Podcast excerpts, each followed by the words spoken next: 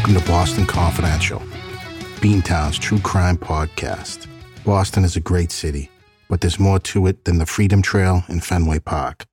There's a startling underbelly to the city, and Boston Confidential will take you on a guided tour of the hub of the universe, Boston, Massachusetts. Hey, everybody, welcome back to Boston Confidential. My name's Barry McGuire, and I'm your host. I'm a 20 year private investigator on the streets of Boston, and I help run a company called Impact Due Diligence Investigations. If you need anything in terms of investigative services, feel free to contact me at Impact. If I can't help you personally, I'll certainly direct you to the right person or agency. All right, guys, let's get to it. Just wanted to do a little bit of housekeeping stuff as we usually cover during the beginning of each episode. We had a great response, a really great response, actually, to our four part series on the FBI corruption in Boston, generational corruption as it stands. What a lot of people don't understand is that episode with H. Paul Rico, Joe Salvati, and all those guys, that started in 1965.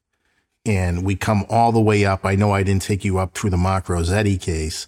Rossetti goes up until current times. You know, I think the last time I heard mention of Mark Rossetti and his 20 year long occupation basically as a top echelon informant with the FBI.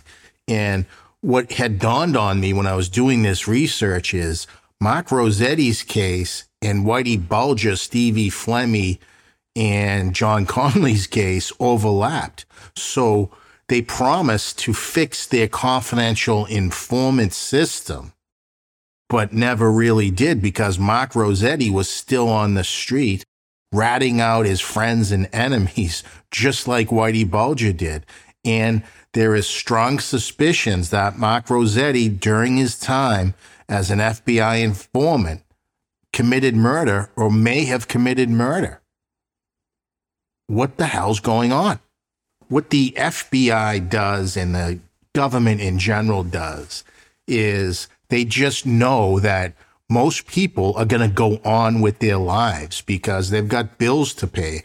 They've got to get braces for their kids. They've got to run to little league, basketball, soccer practice. They don't have time to focus on your generational corruption. So their attention is elsewhere. So they just continue with this nefarious horseshit, right? They lie to our state police. They lie to our local police and they put you in danger. They just do. So the two questions I posed during the last episode was, can the FBI continue? And do you trust the FBI? Give me a shout at barry at bostonconfidential.net and answer those questions for me. I want to know what people think because my opinion is the FBI cannot be trusted. I don't know how they're taken seriously in a court of law. Like, what does a judge say? It's federal court, obviously, turns to an FBI agent, knowing what the hell happens at that bureau. But can they continue and do you trust the FBI? I think they need a hell of a lot more oversight. I think they need an independent board to oversee the confidential informant system, something outside the FBI itself because this is just complete and utter horseshit, really, right? It never stops. And guys, I'm no Pollyanna. I know you need bad guys to inform on other bad guys, on worse people. I get it. I understand it. I've said before on this podcast, John Martorano, I think he did 20 murders, was convicted of 20 murders. You need him to testify against Whitey Bulger who committed 55 murders, say, right? You'd need that. I get it. But man, it is so distasteful. It needs another look. All right, guys. So I think I'm going to include the FBI and the Mark Rossetti case in one or two more podcasts because I'm just going over some research here.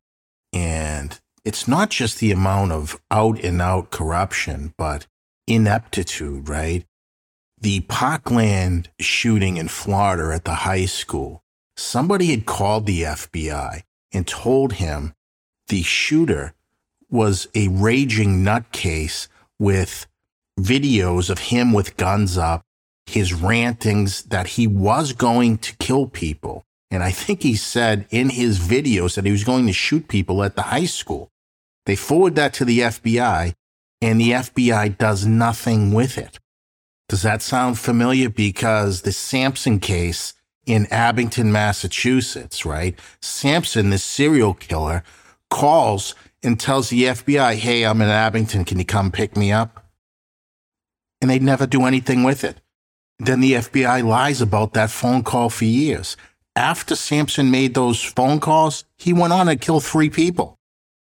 All right, guys, I'm sorry. That's my rant on the FBI. It just gets to me. I'm a patriot. We need the FBI. We need their services. The local police need it. Man, it's just so disheartening. All right. Well, I have you here. Let's get back to a real whodunit, guys. And it's an old one. This is the case of Melanie Melanson out of Woburn, Massachusetts. Grab your hats. We have to jump back into the way back machine today. We have to head back to 1989 to Woburn, Massachusetts, specifically October 27th, 1989. But we're going to start just a little bit earlier than that. And I want to let you guys know that there's nothing wrong with my voice. I'm just suffering some severe allergies the past few days. My God. But I guess that comes with the warmer weather. So let's get on to it. Melanie Melanson was age 14 in 1989, and she lived in Woburn, Massachusetts. Woburn is a town located north of Boston, northeast really, and it has an industrial history, and it did in 1989. Now it's probably, man, it's a bustling suburb, but back then there was much less development and there was kind of some heavy industry there. If you remember the movie with John Travolta called A Civil Action, the book is much better, by the way, but part of that was focused on these tanneries in Woburn, and there was a lot of them at the time and they were dumping toxic waste in the river and into the ground. It actually ended up killing people. And a civil action starring John Travolta is the movie version of that. It was a years long battle by this attorney. It's a very famous case. Actually, in law schools, the book of civil action is mandatory reading for first year students. So at that time, there were a lot of tanneries. There were a lot of other businesses as well. And this is 1989. It's kind of before the technology bubble kind of bubbled up on that section of Boston. Woburn is located right in the technology belt, right next to Burlington, and it borders Stoneham, Winchester, and Reading, I believe, on the far north side. Woburn actually got kind of a bad rap in that movie. Everybody thought it was all toxic waste. It wasn't. That was limited to probably two or three acres, but it was heavily polluted. The rest of the town is absolutely beautiful. And since that time, I mean, that place, Woburn has exploded Reading because everybody works in the technology belt. So they're looking to live nearby. And those communities, including Woburn, have really developed pretty nicely. There's a lot more business in the area, hotels, restaurants now than there was in 1989. It was kind of, I don't want to call it a backwater in 1989, but a little bit, a little bit of a backwater. But it's always been a physically beautiful town and it's surrounded by similar towns as well. So that's in a nutshell, Woburn, Massachusetts. But let me just tell you, the price tags for homes in Woburn today, you can't really touch it. I, I bet you probably couldn't get a house there now for under 650, 700,000 just for the proximity to Route 128, which encapsulates that technology belt really. So in 1989, Melanie was 14 years old. She was a freshman at the local high school and things were going pretty well, but Melanie didn't always have it so good. Her parents have been reported to have pretty substantial substance abuse problems. The main substance I believed was alcohol, exacerbated by drug use. and they'd fight. And sometimes it would get violent. And they'd do this in front of Melanie. And it was a real horror show. Melanie ends up coming to Woburn to live with her grandmother. But there was also a lot of extended family in the area and they made the best of the situation. Quite frankly, it seemed to be pretty good once Melanie got to grandmom's house. There were aunts, cousins all around, so she was pretty happy. During the bad days, though, Melanie had run away before. And I don't know the story in its totality, but they said she ran away to Florida or something like this, or tried to run away to Florida. And that would play a part in this later as we go. But at that point in her life, Melanie was really looking forward to teenagehood, I guess, and coming adulthood, I'm sure.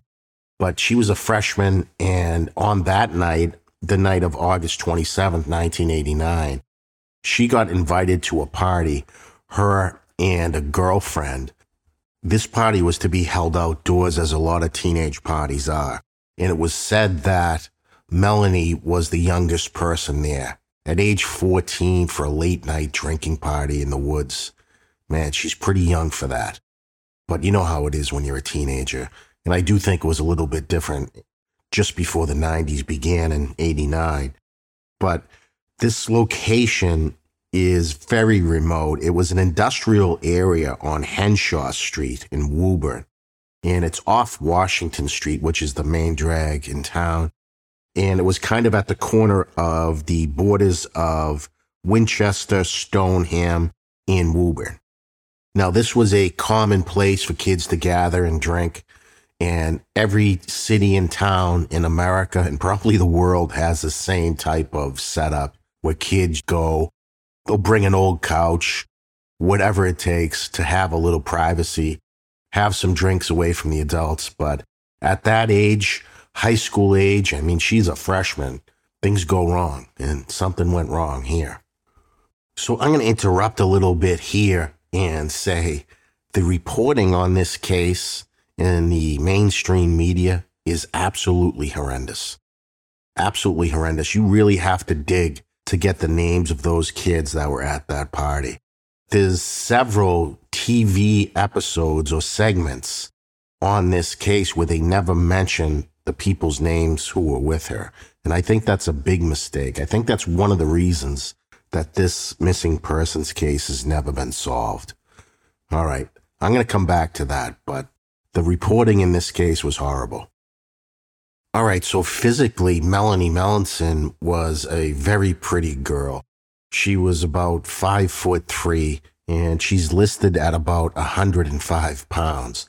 But I see pictures of her that seems to be quite generous. I, would be surprised if she went over 100 pounds at any rate. She's just a tiny little thing, pretty girl, and seemingly just like a lot of us, maybe all of us at that age, looking to fit in, make friends, and it's high school and she's looking forward to it. So she went to this party, and again, the reporting on this case is so horrible. I believe she went to this party with a friend of hers, Carmen Gonzalez and she was very good friends with Carmen. And at a certain point, all these kids, and it seems to be about 12 to 15 kids go to this party. Carmen and Melanie were invited at school that day. And Carmen and Melanie leave school early. I don't know if they, you know, played hooky, jumped out. We used to call it cutting out but they left school that day early. And Melanie ends up going home and telling her grandmother that she's going to be staying with another friend. And this friend was originally slated to go to the party with Carmen and Melanie, but did not because she had a strict curfew. But she said Melanie could come back to her house after the party and she was going to throw pebbles against the window. The other kid would wake up and let her in shitty plan, right? But that's teenage logic at that point, right? Kids simply don't believe it never even dawns on them that anything bad could happen. I could name five things that would go wrong with that plan just off the top of my head as an adult.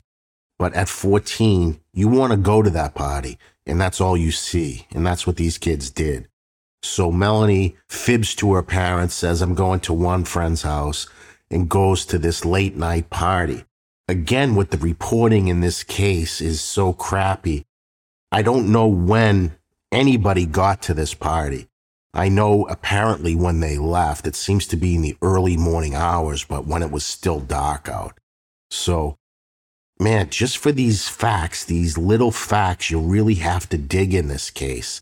There's not one repository of information of case facts on this. And that may be a police issue because they should put this all together in a timeline. But that kind of goes back to my rantings on cold cases and how they're handled. And this is an example of it, guys. All right, so let's get to the party. So it's Friday, October 27th, 1989. And Melanie and her friend Carmen Gonzalez are going to go to this party in the woods right off of Washington Street, Henshaw Street, I believe, in an industrial area. And I've read a few reports that at least a large courier business was there and a few other warehouse type businesses. And that was that industrial park, that industrial area. And the kids walked down a path. And I think it was pretty far into the woods. The pictures I've seen of where the kids party is very remote. And there's some ponds in the area, but to honestly to call them ponds is giving them a lot of credit. They're kind of just big, nasty puddles, that it looks like to me. It appears that Carmen and Melanie were the only two girls present at this party, which is kind of weird. And everybody at the party was said to be older. And Melanie was 14, just about ready to turn 15. And I'm assuming Carmen Gonzalez is about the same age. They were both freshmen, I think, at the high school. Different reports say 12 people were present, maybe some more, 12, 15 people, and people came and went from this area. It was a pretty well known area among the high school kids. Melanie felt privileged to be there, and it's kind of a grown up thing. These guys are probably juniors and seniors at the high school. The weird thing about this, though, is there's only two girls there, and they're about 14 or 15 years old. And that's a big age difference if you're talking juniors and seniors. I mean, you could be 17, 18 at that point, and those girls have barely hit puberty. There's definitely a dynamic situation that's off there. There's certainly a power imbalance, and I'm starting to wonder if that was intentional. So, one of the problems for me in this case, where I don't know what time the party started, like what time did people start drinking? What time did Melanie Melanson start to hit the booze. Because at age 14, let's face it, all of us were alcohol lightweights. You can't drink what you can drink as an adult. Two beers and she could be in the hospital, two, three beers, and she could be in an ambulance ride. So if this party goes on for, I don't know, four or five hours, because I think as this thing ends, I've read that the timing was about 2 a.m. So you could be there for hours boozing it up. And let's face it, we've all done that as high schoolers, but she's very young. And those kids are getting ready to go off to college, I think. I think there was definitely that power imbalance there. So nothing out of the ordinary seems to happen at this party. I'm assuming there's music. There's got to be some lights because what I was wondering, man, it's got to be pitch black. It's October in New England and you know, after 11 p.m., it's pitch black. And being in the suburbs, I found when I first moved out here that there's a different type of dark when you live in the suburbs versus when you live in the city. Sometimes out here in the suburbs, I feel like I've fallen off the end of the earth. It's so dark. I don't know what the lighting situation was there. I don't know if these kids had the brains enough to hook up a light. I'm sure there was a radio stuff like that. And obviously booze and whatever else you're doing, but that's a long time to be out in the woods boozing it up. I don't know what happens here because it doesn't appear that all of the party goers' names have been released to the public, but we know at least two names, and so that accounts for about four people. Let me tell you about that. I know that sounds a little weird. there's two people that we know were there. One was Eugene Bertini, and he was one of the older kids. The other one was Jimmy Tresca, and these guys were best friends.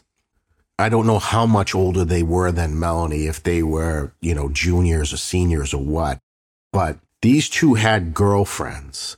Gene, his name is Eugene, but they called him Gene Bertini, and Jimmy Tresca. They both had girlfriends, but what people really didn't know at the time, and I didn't know this before I did some more in depth research on this, that one of these guys, Gene Bertini, was dating, actually dating Melanie Melanson. She had written in her diary, and I had seen this in the news reports about somebody she was in love with, teenage romance, that type of thing. So I don't know how much years separated Bertini and Melanie.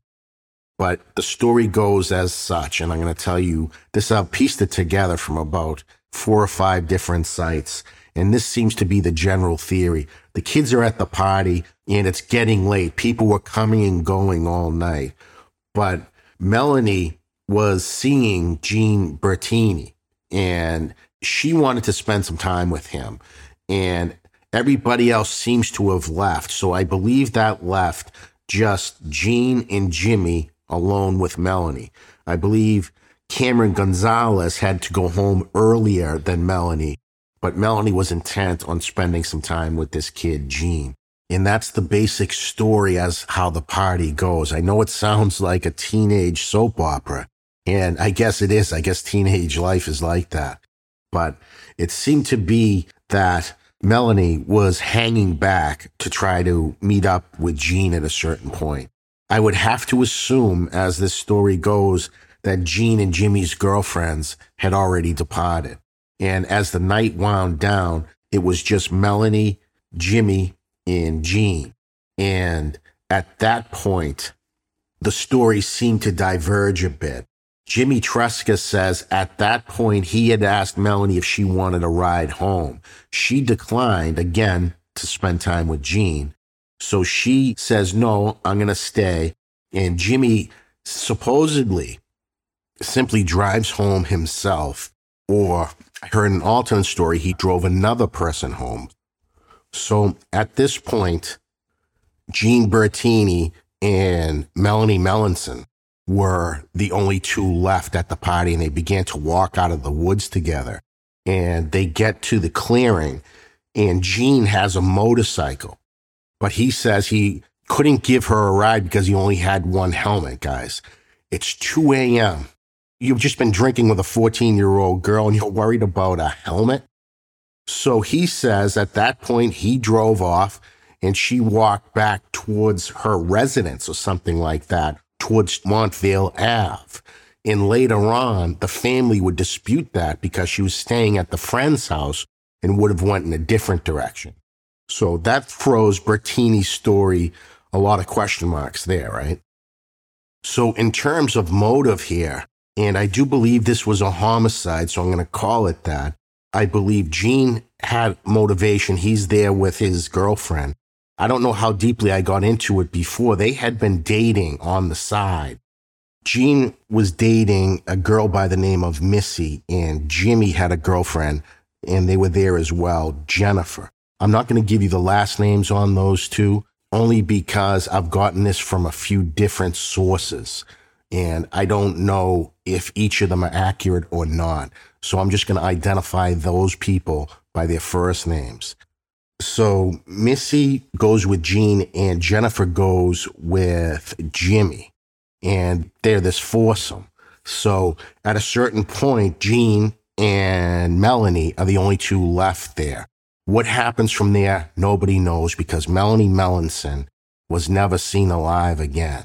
According to Gene, he waves her off as he's driving off on his motorcycle at 2 a.m., guys and he doesn't want to give her a ride on back because he doesn't have another helmet. I got to tell you, that's probably the worst story I've ever heard. But did he do it? I don't know. There's question marks all around this case. Also, as far as Jimmy Tresca goes, just after this all happened, after they began looking for Melanie, suddenly it is reported, and I've seen this in several locations as well, that his car may have gotten stolen, quotations. So it disappears. And I guess there was some rumor that Jimmy had been seen with a dirty shovel after that. And I don't know the parameters of that. So I don't know how much weight to give it. But if his car did turn up stolen after that, that is a hell of a coincidence, right? So I think the girlfriends, Missy and Jennifer, had to have left that party earlier. Maybe they had curfews as well. But again, Melanie and Gene appear to be the last two together. He drives off on the motorcycle. So I don't know, but the next day, Melanie is nowhere to be found. And after a while, her grandmother begins calling for her because she's supposed to be staying over at a friend's house. And then she ends up going over the friend's house and asking, Hey, where's Melanie? And she says, Well, she never came. And this goes round and round for a while. And eventually people start to spill about the party. And now she goes to the police. The grandmother goes to the police. And Melanie had run away before. If you remember at the beginning of the podcast, I had said she had a bit of a troubled upbringing with mom and dad having alcohol problems. And she had split at one point, And the cops initially attributed that to that mindset running away. And I don't think that was the case. And I think they got off that pretty quickly, though. And they began an area search of that area behind the Courier Company off of Washington Street at Henshaw Street. So the search begins, but they don't find Melanie. And people are starting to get worried. I think the cops totally lose it. And they start to interview all the people at the party. Obviously, that's the first step. And I believe everybody else cooperates except for the girlfriends, Missy and Jennifer. And their names are out there if you want to look for, and maybe I'll post it in the show notes. But they refuse to give a statement, guys. And they still have. This was 1989. They still haven't talked about what happened that night with the police. Can you imagine that? But I think the way the investigation goes is they get a pretty good timeline from the kids. You know, who was the first to leave, and then you can winnow it down. And they did that. Again, I believe they got all the way down to Bertini and Melanie alone together. If Jimmy Tresca really did go off and drive the remaining kids home, he has a bit of an alibi, at least for the homicide. I'm going to call it a homicide, right? But Gene's story seems completely ridiculous to me that he is leaving and he's leaving Melanie alone in the woods totally alone in the woods. And I believe she had like a half mile to go through the woods the way she was headed. So I just don't buy that. And don't forget, Gene and Melanie were a couple. They were into each other, you know, and you know how that goes when you're a teenager. And so now you're just going to drive off and leave basically one of your girlfriends, anyways, in the woods by herself to walk home. And it's got to be completely dark and she's going to walk through the woods. All of this going through the woods at that age to me seems a little sketchy to begin with. I don't know if I could have done it. I was a city kid, you know? So Jimmy Tresca and Gene, they do talk to the police. They do give a statement, but they kind of put it on each other. From what I can gather, their stories say the last person they pointed their finger at each other. Gene says that Jimmy was the last person along with and Jimmy says Gene was. Man, highly suspicious. And as these stories go, they kind of build. And Jimmy Tresca's father soon became involved, at least in these rumors. And Jimmy Tresca's father was a Woburn police officer by the name of, the last name was Rodriguez, Officer Tony Rodriguez. And I guess that was Jimmy's stepfather. So rumors start to go, and you know how they build. Whenever the police are even remotely tangentially connected to a case, it's a cover up. I don't buy that, but something certainly went wrong here, right? One of the strange things about the following morning, Jimmy Tresca's girlfriend was with him at his residence the following day.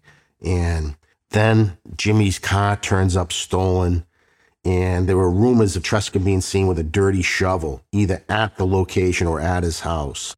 But sources differ on that, guys. And the motivation people give to this was that Gene and Melanie were openly cheating, and his girlfriend knew it apparently. And it was hard not to because they just weren't trying to hide their affair, right?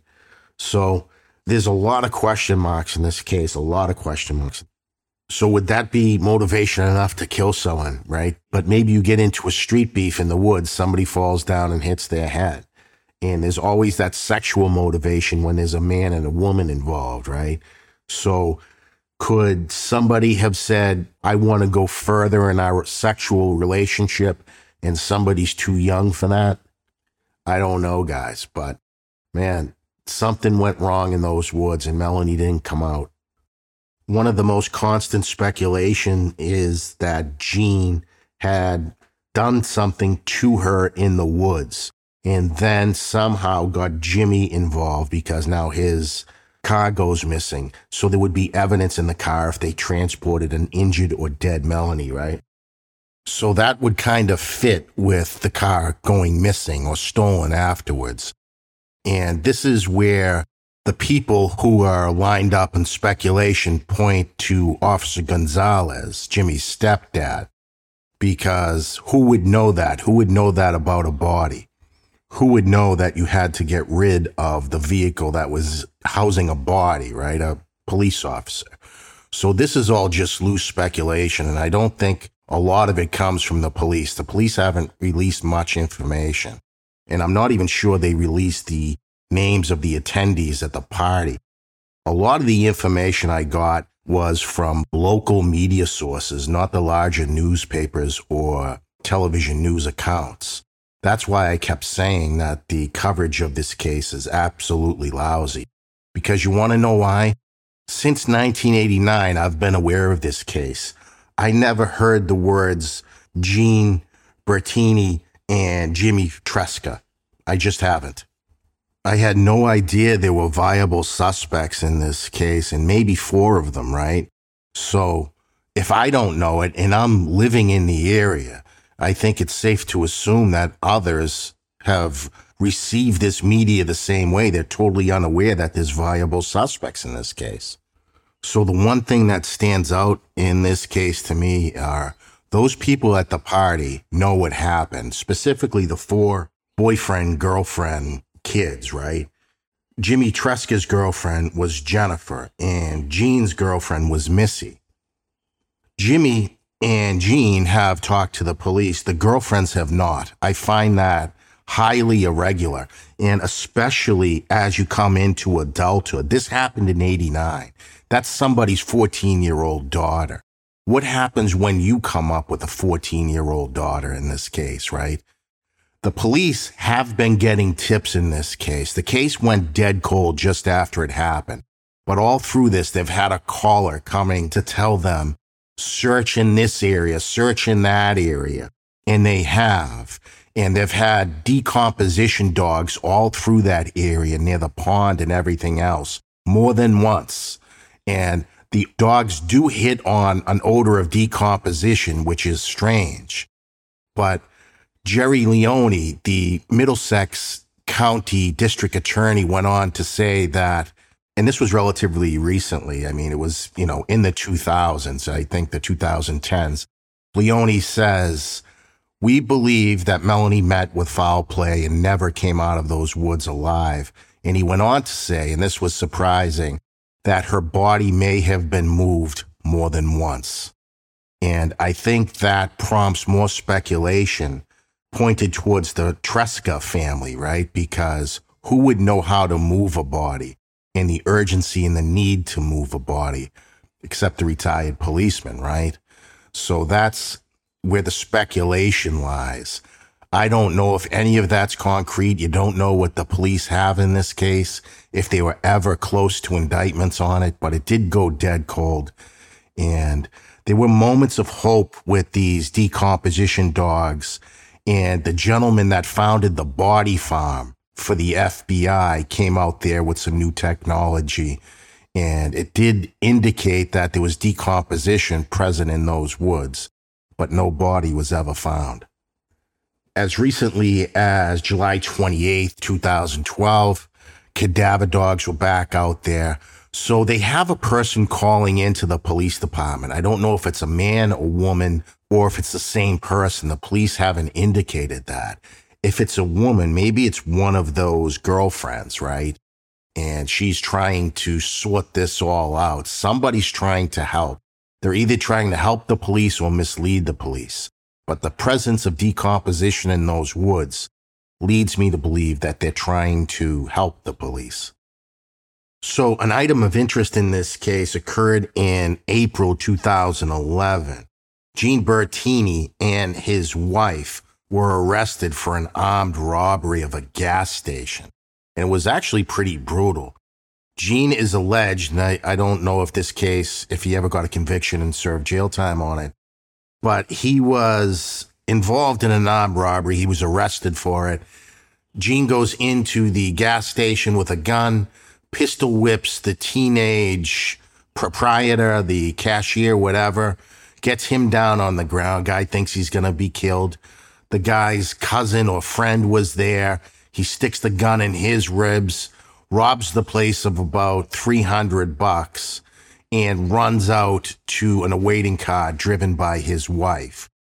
Shortly thereafter, the police unravel this pretty quickly and they get a hold of Gene Bertini on the cell phone, or Bertini actually calls them after they visit his home address. And he says he calls the police on his cell phone says, geez, I'm up in New Hampshire and it's going to be some time before I'm able to talk to you. So as the cops are talking to him, they're pinging his phone and it was pinging a location in Massachusetts at a motel. Naturally, they go to the motel. They raid the motel and they find the clothes that were used in the robbery and all kinds of stuff, a necklace that was taken, and they make the arrest. So this crime screams to me of drug abuse. They're drug abusers, alcohol abusers. They needed that money immediately for a fix. They stole the 300, probably went and bought dope. That's how this goes, right? We all know that.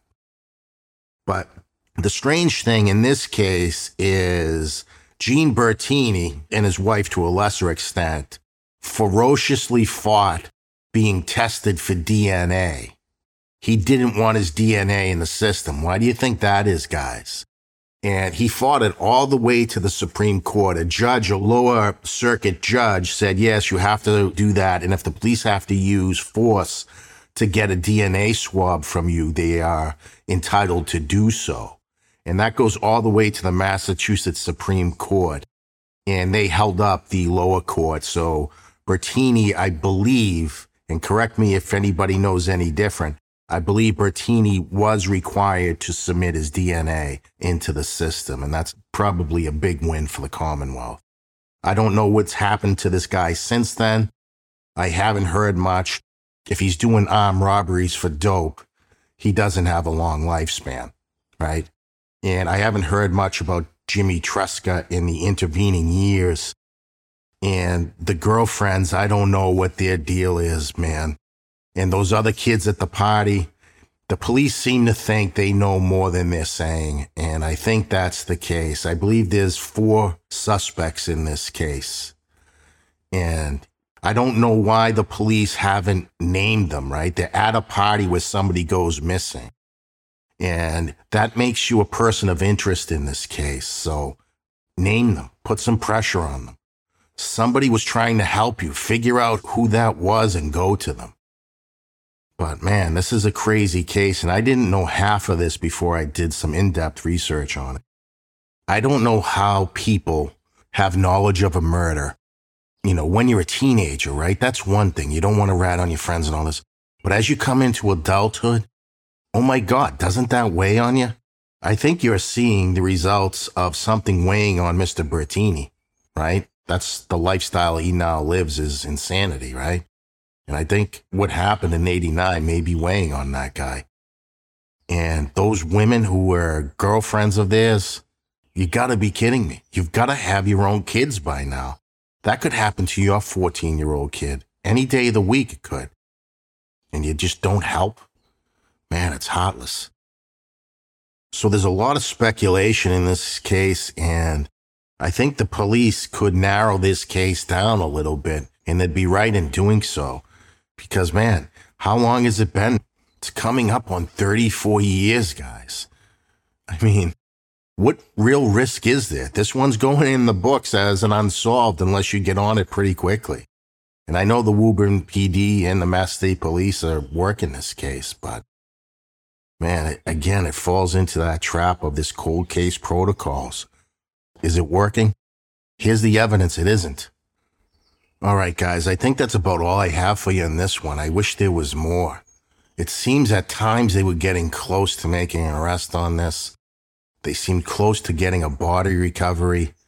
Man, it just kind of slips through your finger like sand, right? I pray there are better days ahead for this investigation. But I'm going to leave you there and I'm going to get on to the next one for you. All right, guys, I'm going to see you on the flip side.